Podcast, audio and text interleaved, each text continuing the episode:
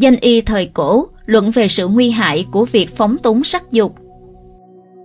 Trương Cảnh Nhạc sinh năm 1563, mất năm 1640, còn có tên là Trương Giới Tân, là y học gia kiệt xuất thời nhà Minh, là nhân vật tiêu biểu của phái Ôn Bổ học.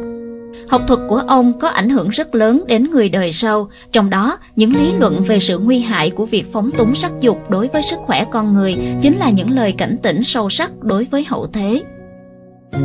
Trương Cảnh Nhạc sinh ra trong một gia đình giàu có, tổ tiên lập được nhiều công trạng. Từ nhỏ ông đã rất thông minh, ham mê đọc sách Chư Tử Bách Gia. Vì theo cha học y nên ông sớm có cơ hội học nội kinh. Năm 13 tuổi, ông theo cha lên kinh thành và theo học các danh y nổi tiếng. Ngoài y học, Trương Cảnh Nhạc còn nhờ đó mà thông hiểu dịch lý, thiên văn, đạo giáo, âm luật, binh pháp. Sau này, Trương Cảnh Nhạc tòng quân rồi từ bỏ mong muốn tìm cầu danh lợi, giải ngũ và cống hiến hết mình cho y học. Y thuật của ông thăng tiến vượt bậc và thanh danh của ông cũng nổi tiếng nhanh chóng. Điều này được xem như sự tái sinh của Trương Cảnh Nhạc. Trong tác phẩm Cảnh Nhạc toàn thư, Trương Cảnh Nhạc đã trình bày suy nghĩ của mình về việc phóng túng sắc dục. Người ham muốn sắc dục quá độ thường sẽ lao tổn sinh bệnh.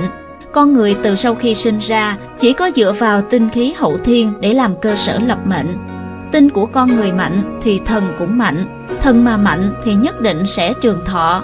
Người mà tinh hư nhược thì khí cũng hư nhược, người mà khí hư nhược thì nhất định đoản mệnh.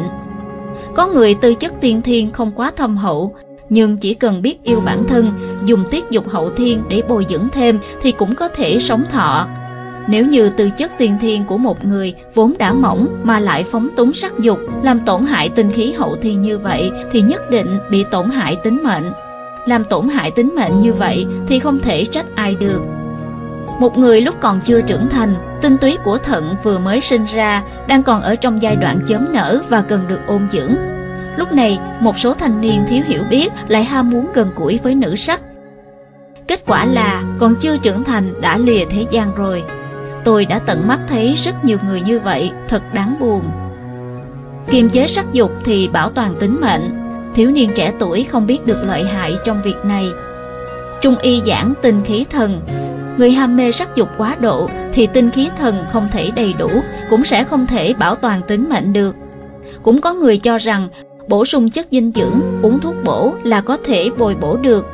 Nhưng theo lý luận thì hậu thiên là không thể tu bổ được tiên thiên, chỉ có thể hỗ trợ mà thôi. Tiên thiên và hậu thiên nói một cách tương đối là thận tinh và tỳ khí. Thận tinh là tiên thiên, tỳ khí là hậu thiên. Con người bổ sung chất dinh dưỡng và thuốc gì đều được hấp thụ thông qua hậu thiên tỳ khí. Nó có thể hỗ trợ nhưng không thể thực sự bổ sung được tiên thiên thận tinh. Mong muốn thông qua dùng thuốc bổ, thực phẩm nhiều chất dinh dưỡng để duy trì một cuộc sống phóng túng sắc dục thì chỉ có thể có chút ít tác dụng tạm thời, còn về lâu dài thì căn bản không thể thực hiện được. Càng duy trì phóng túng dục vọng thì càng có hại, hao hụt nhiều mà bổ sung lại thì ít. Ham muốn một khi được nuôi dưỡng lớn rồi thì khó bề kiểm soát nổi.